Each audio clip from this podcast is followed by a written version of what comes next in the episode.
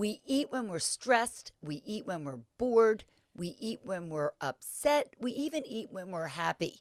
Let's face it, we're emotional beings, and that is why so many people struggle with emotional eating. Hello, and welcome to Living Well with Robin Stoloff, empowering you to live a healthier life. Joining me today is someone who knows all too well about emotional eating. Welcome to Jonathan McLernon. Thank you so much for joining us. Yeah, Jon- thanks for having me. I, I, love, I love that intro. Yes, well, you lost a hundred pounds several times, actually. You know all yeah. about this, and now you are an emotional eating weight loss coach. So thanks so much for joining us, Jonathan. Yeah, you bet. So let's rewind a bit and give us your backstory, how you came to be where you were, and how you came to be where you are today. Yeah, and, you know, I say like uh, when I when I graduated high school, you know, a little over 20 years ago, uh, which doesn't sound like that long ago. Um, I, I never knew what the next 20, you know, if you'd have told me what the next 20 years were going to look like, I, I would have said you were nuts. But uh, I've, I've had quite this varied background from nanotech researcher to uh, marine engineer in the Navy. Uh, I've been a four time entrepreneur. I've had two failed businesses. Um, I've been a globetrotting English teacher um, for, I spent three years doing that with my wife. And it was, you know, it was during my travels around the world that I went from being uh, athletic and, active to being morbidly obese. And it was as a result of um, trauma that I'd suffered about 10 years ago while I was living in South Africa. And so that really began my weight loss journey in earnest. So prior to that, I would have probably thought that anyone who was overweight was just lazy or undisciplined because it wasn't something that I struggled with. Like I was just, I was pretty active. It was just a part of my life. But after turning to food as like a, a coping mechanism, because I really didn't have the tools to deal with my trauma, um, I found myself sort of wading into this murky world of like weight loss and, and, and diet culture. And so after, you know, as, as you mentioned, you know, I say, I joke that I've lost more like 600 pounds because I lost and gained so much weight repeatedly. And, you know, it was, I, I say it was really a lot of time and energy wasted on um, looking for answers in all the wrong places. And so when it was it was finally I hired a coach in 2017 that shone a light on the like the glaring problem that was staring back at me. And that was really my relationship to myself. So because of all of my failed attempts to lose weight, um, I had really become almost like angry and spiteful towards my body, like, as though I felt it had somehow betrayed me. And uh, you know, I, it's like I was repeatedly trying to punish into submission. And so this coach worked with me to really heal my relationship with myself, and then by extension, food. And that was this really a seismic paradigm shift that I could actually, you know, treat myself with love and compassion, and actually lose weight. So that really dramatically shifted um, things for me. I know you're very open about this, and this Yeah. trauma was something that really changed your life. Talk to us a little bit about that. Yeah, so we were we were living down in South Africa, and I was um, uh, my my wife and I were working as um, uh, facilitators for for underprivileged youth in this program in South Africa, and so we were out living on a nature reserve, and um, it was only two weeks after we had arrived there, and and uh, so just to sort of set the lay of the land, um, there's kind of four buildings in an L shape. So at the top end of the L, you have like the dining hall where all the students are. Then you have like the students' dormitory, and the next one over is like the students' uh, sort of wash facility and washrooms and stuff. And then tucked off to the side on the t- on the bottom end of the L is where the instructor's cabin, kind of tucked away in the bushes. And so it was, it was it was evening. Everyone's in the dining hall eating, having dinner. I'd finished my dinner early, and I was walking back to the instructor's cabin. So there was, you know, it's maybe, you know, 150, 200 feet kind of thing. Um, it's nighttime. It's dark out. Uh, we're out in a nature reserve, so there, there isn't like a lot of light out there. There's a few, but they try to keep it not too much because you know they don't want to disturb the natural habitat too much. Anyways, the, the the cabin door was slightly ajar when I was walking back there, and I, it didn't really like you know tweak anything in my brain at that point in time, and it should have. But um, when I opened the door, there was three men inside the cabin, and they were they were sitting around the table and eating what's known as rusks, this hard biscuit that they eat in South Africa, and drinking rooibos tea. And I, I still something didn't quite like twig in my brain because I, I looked at one of their faces and like, oh, I recognize you, and it was it was one of the Rangers, but he was not in uniform.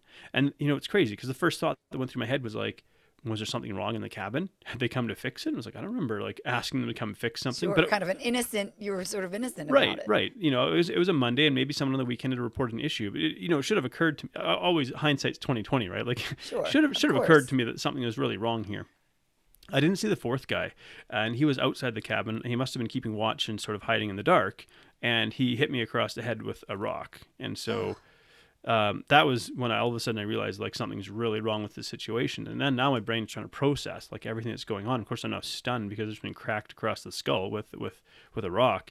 And and you know the, the part that really sticks out to me was like him grabbing my my shirt. So I was wearing a like a collared golf shirt, and uh, him grabbing like the scruff of that shirt uh, with one hand and swinging this rock at my face with the other hand. Oh my god! And and uh, he had a smile on his face while he was doing this, and so that you know, and and of course I get hit the second time, and now I'm like blood is pouring down my face, oh. and and um, I'm I'm concussed and I'm stunned, and I'm like, what, you know, trying to figure out what the heck is going on. And really, I think at that point, it's just like, you know, primal instincts kind of kicking in. But I've stumbled, I've fallen to the ground, and, and they basically just jumped on me, like, and started kicking and boot stomping me. And, and uh, like it was it was their intention to beat me to death. Like this wasn't just uh, we're going to rough you up a little bit. It was like um, were and, they trying and, to rob you? What was their uh, that, that, that was a part of it, um, but th- there was kind of more to it, and there's kind of a cultural aspect to it um, because it actually they'd beaten a, uh, a, the night before they'd beaten a guy to death as well, and so um, they they'd kind of the ranger must have let them into the reserve. And and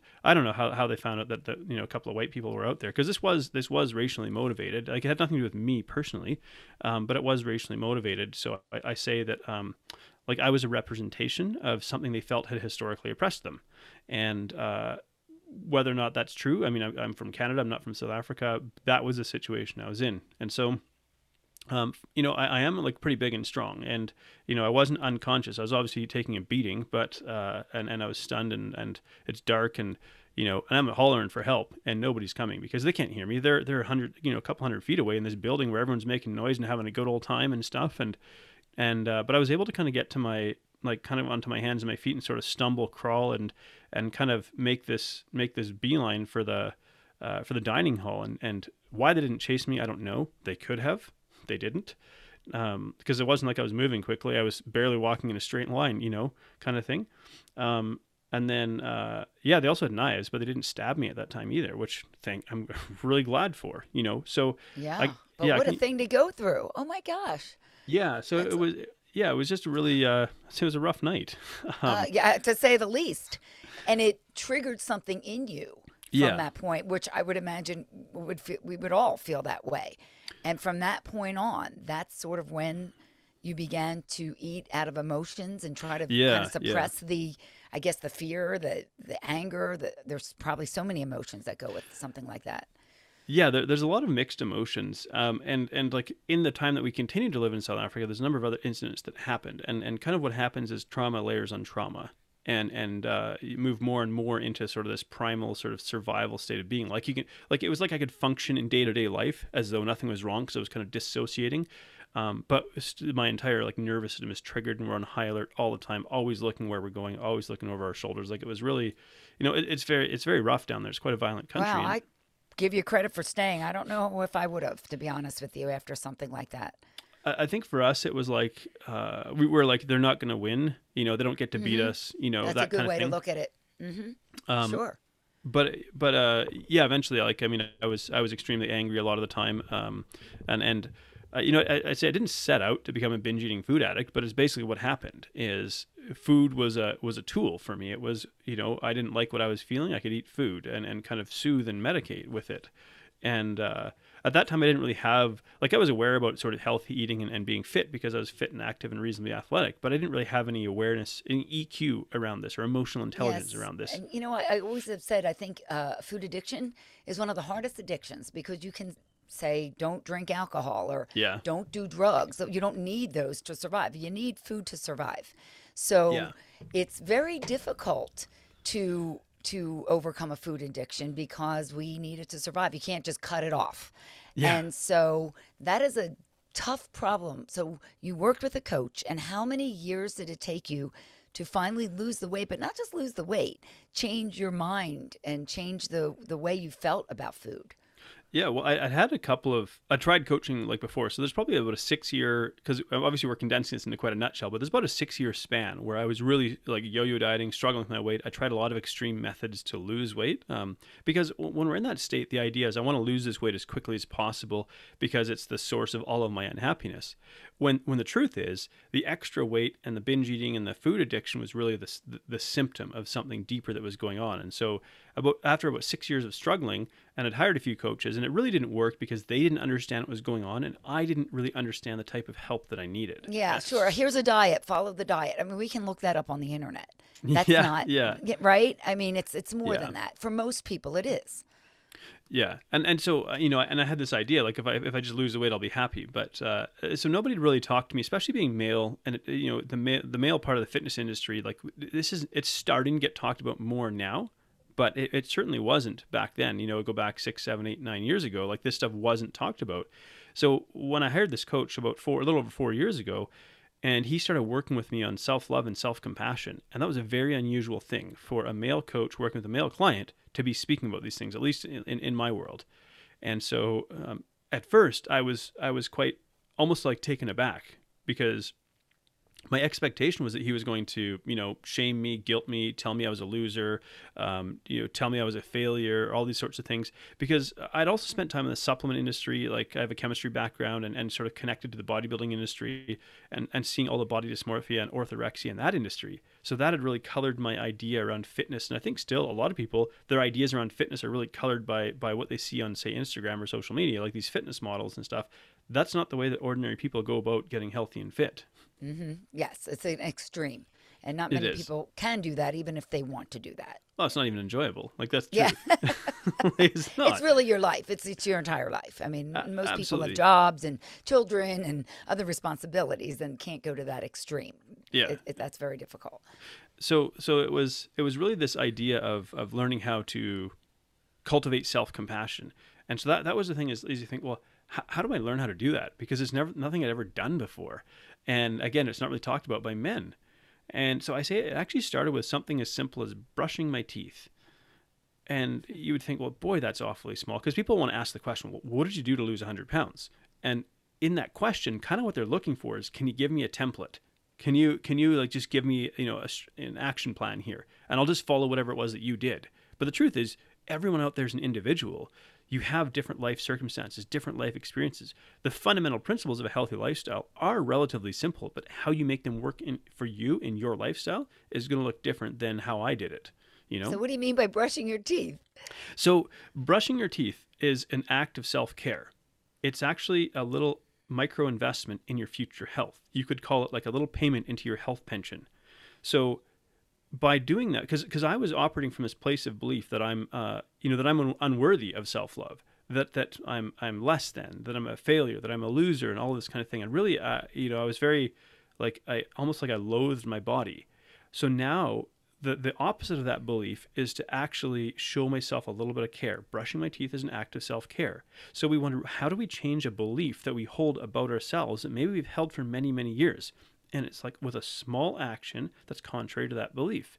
So brushing my teeth is contrary to the belief that I'm not worthy or not deserving of self love and self care and then you can build on that. And i think that's the really important thing that people need to understand is is we have we, we still are really get stuck in this all or nothing go big or go home mentality that does not serve us or help us. It's this you know we, we have that desire because you know we just want to get it over with. As though i just want to get this over with and go back to living my life. Yeah. and yeah.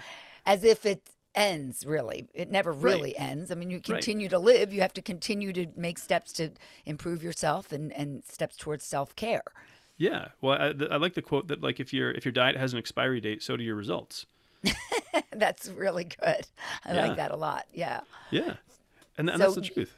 Yeah. let's let's fast forward a little bit to where we are today and you actually used your experience to Yeah. help other people which i love so much. Tell us what you do So um, I I have a company called Freedom Nutrition Coaching, and it, that name actually came from a client who said to me, "I don't want to live in nutrition prison anymore." And I, and I loved it. I was like, "You've really captured what so many people struggle with. They don't may not use those words, but like this whole idea around trying to lose weight and going on a diet, like they they feel like they're imprisoned and being put in a straitjacket." And so I realized, because of my own struggles, we have to do something different if we're genuinely going to help people. And so I focus on what I call brain-driven weight loss. So we want to recognize that if we want to lose weight permanently, we have to change how we live permanently. Now, in order to do that, we actually have to change the driver of our behavior, and the, and the brain is the is is what drives our behavior. Whether that's our habits, our psychology, our mindset, our beliefs, our sense of identity, all of these things, and even the environment that we live in, they all get our brain to direct our behavior. And so when we focus on this, because the brain has this really cool property called neuroplasticity, that's the brain's ability to rewire itself. That's how we learn. It's really cool. So when you think about it, like living a healthy lifestyle is kind of like learning a new skill set, acquiring new tools. Mm-hmm. And once you acquire these tools, they're yours. So uh, I have a program called Lifestyle 180. And what we do in this program is we essentially help the individual reverse engineer their own healthy lifestyle. Now, that's really, really important. here's why. If I just hand you a bunch of rules to follow, and they're my rules that I developed for my life, and say, because it worked for me, it should work for you. Well, the moment those rules are taken away, you go back to whatever your default behavior pattern was. So, in order to help somebody create permanent transformation, we now actually have to empower the individual. So, you have to take onus or take responsibility. So, let's say we'll start with a basic principle. I've got one I call EMS, eliminate mindless snacking. Now, there, you know, I say, I want you to take this principle and try to put that into your life. And while you're trying to implement it, you know, day by day, I want you to figure out what works for you and what doesn't and what triggers you. So from there, we're going to learn and we're going to shape and we're going to adjust this practice to suit what works for you. Because ultimately, at the end of our working together, I want you to have your own lifestyle built that you shaped, that you crafted, and so now when I stop working with you because our work is done, you don't fall back into old behavior patterns. You've created a lifestyle that you yourself enjoy and love. It can be difficult for people because I'm thinking yeah. about my, my, background. I'm Italian, and yeah. food was just a central part of our lives. And it was just it was part of you know we, we taught we were taught kind of emotional eating oh you know you, you did well on a test we're going to go out to eat or you Absolutely. you know you won the, the softball game let's go get an ice cream cone i mean that's typical american families you know yeah. we, food is a celebration, but it also becomes a crutch in times yes, when you feel you're upset. You know, you've seen people eat just out of because they're they're sad or they're unhappy or even out of boredom. It is attached to so many emotions. So yeah. how do you actually begin to drill down on that and and start to break yeah. that cycle that's so ingrained in us? Well, we have to have a reason to be willing to be a little bit uncomfortable. That's the truth. So, weight loss itself is an uncomfortable process. Why? Because we're actually going against our biology. So our biology is such that our body, I say we have a famine biology. So our body wants to store fat. It wants to because it, it, that's what kept human beings alive through thousands of years of not having food security. Like we didn't have fridges, I don't know, even 100 years ago, lots of people didn't have fridges, you know? Um, so we did not have food security. So our, our way of surviving was to store fat for periods of time when there wasn't food available. So that's our biology has not changed, but now we live in a 24/7 feast world where yeah. right food is everywhere. It's yeah. everywhere whenever you want it. We're told we're, we're we're encouraged. In fact, we're almost like manipulated into eating all the time. Like snacking was never a thing a few hundred years ago. It wasn't a thing. There was you didn't have enough food to like snack on. Oh yeah. You, you just That's ate true. you ate at like a set meal time. And it was like I mean, heck, I remember even growing up, like oh, you're hungry? Cool. Dinner's in two hours. like just wait. Yeah. That's how it was. Yeah. Um, now, that being said, like you won't ever find me say food is just fuel because it's not. You're right. It is social. It is cultural. There's history. There's all these other aspects to it that can be a good thing. But the problem is, is when it starts to become the only solution to any time we feel anything uncomfortable. That's a slippery slope. Yeah. And do you advise taking it one step at a time. I've interviewed people before on this nutritionist and so forth. And many times they say one of the biggest mistakes is people try to just, I'm changing my entire life. That's it. I'm eating celery and carrots and never again having an ice cream cone. And that just doesn't work. I mean, let's face it. But everyone wants to do it that way, as you say, because they want yeah. immediate results. It didn't take you a month to gain 30 pounds. It's not going to take you a month to lose 30 pounds. Yeah, weight, so weight loss is not Amazon Prime. Yes, right, exactly. it's not Amazon Prime. I like that. So when you work with people, I'm assuming you get their background, you get their history, Absolutely. and you find out what one step could you do this week or this mm-hmm. month. Is that correct?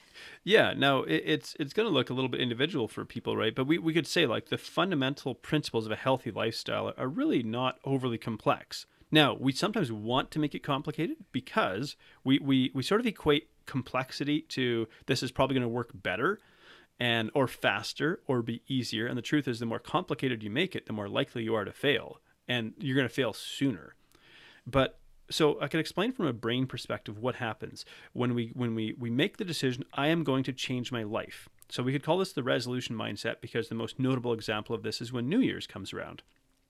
And so yeah, so so we we a new year represents a fresh opportunity. So in our brain we start to picture I am going to make these changes and when I make these changes, here's how I will look and here's how I will feel and here's how my life is better. Now notice this doesn't actually have to do with a number on the scale. Like we we a number on the scale is just a placeholder, right? It's a Yes. placeholder for a future that we think is waiting for us. So you want to understand what is that future that you're picturing in your head.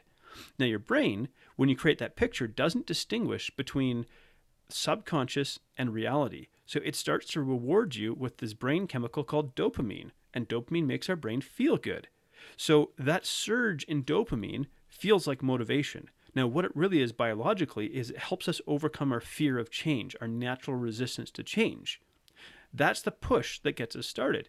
But your brain can't keep you high all the time because if it did, ordinary life would become depressing.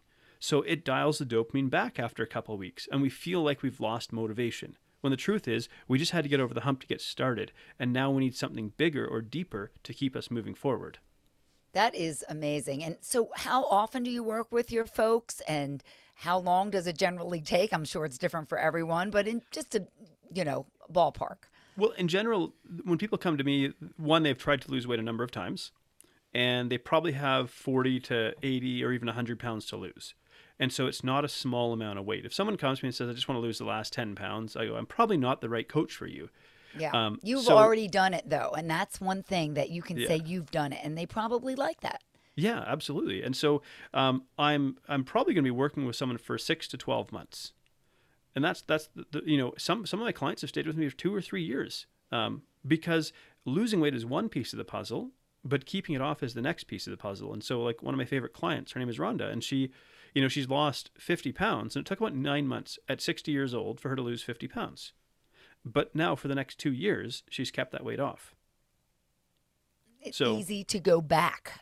Easy to go back if you can if you let it slide. If you let those old habits or old uh, uh, emotional eating Yeah. jump in once again. So by working with you as a coach, she's able to check in Yeah. and just make sure that she's not going off the rails. Well, here's the thing: life is going to keep throwing you curveballs. Yeah.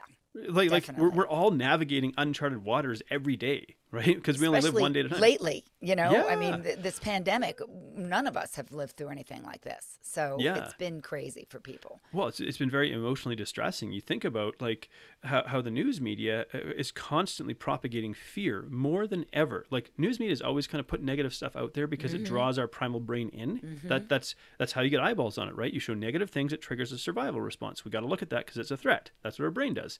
But i've never seen like so much sort of negativity and fear the, being put forward and so many people sort of being paralyzed by fear in a sense Yes, it can get depressing, really, to watch the news, especially over, you know, when the pandemic first hit, and there, there was well, there was a lot to be afraid of. Let's let's Sure. face it.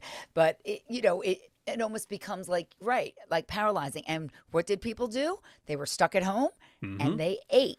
And they Mm-hmm. ate the quarantine 15. You know, we've all heard Yeah. of that. And then Well, it get that's something that's hard because then you get kind of get stuck, and it's hard to lose that weight, as you said. And what happens is then you gain more and Mm-hmm. more. And at a certain point, I don't know if you felt like this. I'm sure that it can feel overwhelming. Like I have It 50, does. Mm-hmm. 80, 100 pounds to lose now. What do I do? That's tough. Yeah, so so I like to ask the question, well, how do you eat an elephant? One bite at a time. I knew you were going to say that. right. So wh- why I use that analogy so often though is because what people are trying to do is the equivalent of trying to swallow the elephant whole in one bite, and you Yes. can't. So, but we have this idea that the magnitude. So, look, the problem has a, is, is large in magnitude, right? Let's say if you have 50 or 100 pounds to lose, that's a pretty big challenge you're up against. But the solution does not have to match that in terms of magnitude. In other words, the solution does not have to be as big. Yes. My husband always says every day you get up, make it one day closer to your goal, whatever your goal is. And mm, one of my goals right now is between the holiday season is to work out every day. Now I don't mean Yeah. hard core, crazy, sweaty. Some of those workouts are Sure. like that, but I mean play tennis one day, walk another day, do some sit-ups another, move my body. Every single Yeah. day because between the over the holiday season that's that's a tough time. People tend to put on weight. So i'm just Well, trying absolutely. to maintain Yeah. over the holidays. That's if, how if i'm you don't gain weight between now and the end of the year, you're you're ahead of most people. Yes. Because exactly. we it we're for for the northern hemisphere we're going into winter. It's getting darker. The days are getting shorter. That kind of makes us feel depressed as well um, so we do just kind of want to eat and be indoors and be inactive i live in canada and and you know we Oh. get a pretty we get a pretty cold winter here Yeah, you know you want to get in your cocoon and just kind Yeah. of eat your warm, hot, heavy stuff. You know, that's just when you feel like doing it. And I just read something. Pe- people put on several pounds oftentimes over the holidays, and often they'll keep maybe one or two of them. Then they do it again the following year, and the following year. That's 20, 30. That's how it ends up. You you look at yourself one day and go, "What what happened?" You know, Yeah. it's just that little. It just creeps up on you. So we really need to try to keep it in check. And I, you know, I love to work out and exercise, but I, when I say those words and people go, "Ew, exercise," move, Yeah. move some way, even if it's walking, Yeah. something to get to get going. Well, well, there's- this idea that yeah, again, propagated kind of by the fitness industry. And I don't mean to be picking on them in one sense, but but like people who who follow a fitness lifestyle tend to have a certain type of personality, and and you know they're really passionate about this stuff. But the average person doesn't have the same degree of sort of feisty passion for this. And the truth is, if we go back to our biology, our biology would like us to move less. Why? Because it wants to conserve energy. Because our biology doesn't know that we live in a feast world. And so our biology is such that, hey, if I can, from the push of a button on my phone, get food delivered to my door and not have to move, Yeah, like Isn't we've won. Yeah. We, we've won the biological lottery. Like we, we've won, we've won food security for the rest of our life. So it, it's and, and yeah, the, the the slow creep is is um, it it just sort of comes up on us, and then we're like, Yeah. oh my gosh, all of a sudden I'm 30 years older than I was. I'm not 20 anymore, and I'm 40 pounds heavier. What am I gonna do? And so uh, this is why I like the idea of investing in like our health pension. So like every every choice we make, every habit we develop is like a vote for the future we want to to have, right? So every time you decide I'm not going to do something active, I'm just going to sit on the couch and watch Netflix and eat. That's a vote for the future that you want to have. And so when you think about it like that, because we think our small actions don't matter, but when, when in reality, like most of the weight gain happened because of small choices that were repeated. That's a. I love that you said that because everything builds upon itself. So Yeah. one action, then the next action, and all of a sudden you are where you want to be or where you don't want to be, depending on what those actions are. And we do have the control. Sometimes it feels as if there's an outside force Yes. sort of yep. Mm-hmm. commanding us to do it this way just because we always did it this way. We always, Yep. you know, binged at night or we always, you know, sneak that donut at work or whatever whatever it is. And it's hard to break that when you've done it. But when we realize we have the control, there's something so like you, free, the name of your business, freedom. There's some there's freedom attached to that. But for people to get to that point, it's not always easy. Well, so um, here's here's another thing to sort of think about. Um, if we if we want to do this, like I said, it's going to be uncomfortable to lose weight. So we kind of, but when we acknowledge that this is going to challenge me, it's going to be uncomfortable. It actually gets easier. So I think one of the things that really trips us up is when we expect it to be easy and we discover that it's hard. But if we expect it to be hard, we very often discover it's probably a bit easier than we were. You know, it's it's not it's not going to be the worst thing in the world. But if you want to do this, you need what I call an emotionally compelling reason. So, because it's going to be uncomfortable, human beings are actually willing to be uncomfortable for something that they feel is worth it. And if you don't have just about anything in life raising w you know good children. If you get an education you had to give something up to get that. Anything in your life you've had to give something up to get it let's face it. Yeah, yeah, that's So- the way it goes. I- I'm a recovered food addict, but I still kind of have the brain of an addict. So people would see my story, they see the before and after, and they think that I must be, I don't know, on cruise control on an easy street. And in, in truth, like it's certainly a lot easier than it was five or six years ago. I can tell you that. Um, but it doesn't mean I'm not challenged every day in one sense. And so, but I have a very good reason why I, I keep doing this. And for me, it's my son. I say, I do not want to be a sideline dad. I don't want to be on the couch saying, I'm sorry, daddy can't play with you because he can't get down on the floor. That's not going to be my future. So when it's a battle between, you know, do I want to eat that chocolate bar or that bag of chips versus, because here, here's the, here's the kicker fat cell that keeps on giving, right? yeah Once you make a fat cell, it's yours for life. You can shrink it, you can empty it, but it's there always waiting to be refilled. That's that Yes. biological efficiency. And so, because I've been obese, I have a bunch of fat cells in my body that might be small and empty, but the moment I start eating in like a massive calorie excess, boy, they'll mop all of that up. Sure. And it's crazy how fast I can regain weight. So I, I have to make uncomfortable choices every day. But I do it because I love getting on the floor and playing with my son. We have like a dedicated playtime every day where just him and I play together. You know, Oh, that's so nice. And how old is he? He is just over eight months old. Yeah. Uh, well, so when you get a little older, I'm older than you. You start to think about not just you want to get on the floor and play. You want to be Yeah. around for for your kids in, on the long haul, and when they start to have kids, and you start to think that way. You want to be here, not just to play on the floor. well, well, well, here's the here's the kicker. So I, I'm I'm close to forty, which you probably say I'm still uh, still a spring chicken, but I'm like, Yeah, I, I'm, you me. know, but but the thing is, is so my kid's gonna be one, and I'm gonna be forty. My kid's gonna be ten, I'm gonna be fifty. yeah. You know, he's gonna be graduating, I'm close to sixty, yeah, and I don't want them to be like, oh, it's so nice you brought your grandpa to graduation. Exactly. Well, you have a good motivating factor. And I think for a lot of people, people love their kids and they Yeah. want to be around for their kids and they want to set an example. But as I said, it is, you know, very difficult to break those habits. But that's why we have people in the world like you who are helping people out to, to finally get to where they want to be. And again, what is the name of your company and where can people reach you? Uh, so Freedom Nutrition Coaching. So it's it's freedomnutritioncoach.com is is my website. Um, I also run a podcast called Between the Before and After.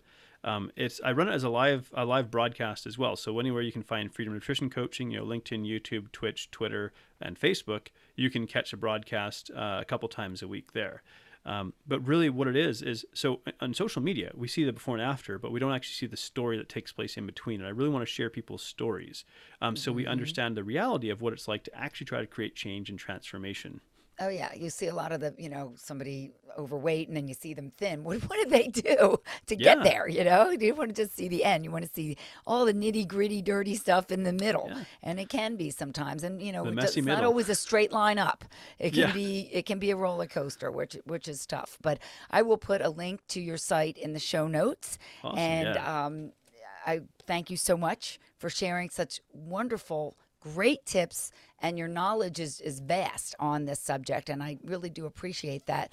And it's great that you're doing this for your son and your wife. I know who Absolutely, yeah. stuck with you the entire way, who was a great Yep. support for you, which is a, always a good thing to have. So thank you again, Jonathan McLernon, emotional eating weight loss coach. We thank you so much.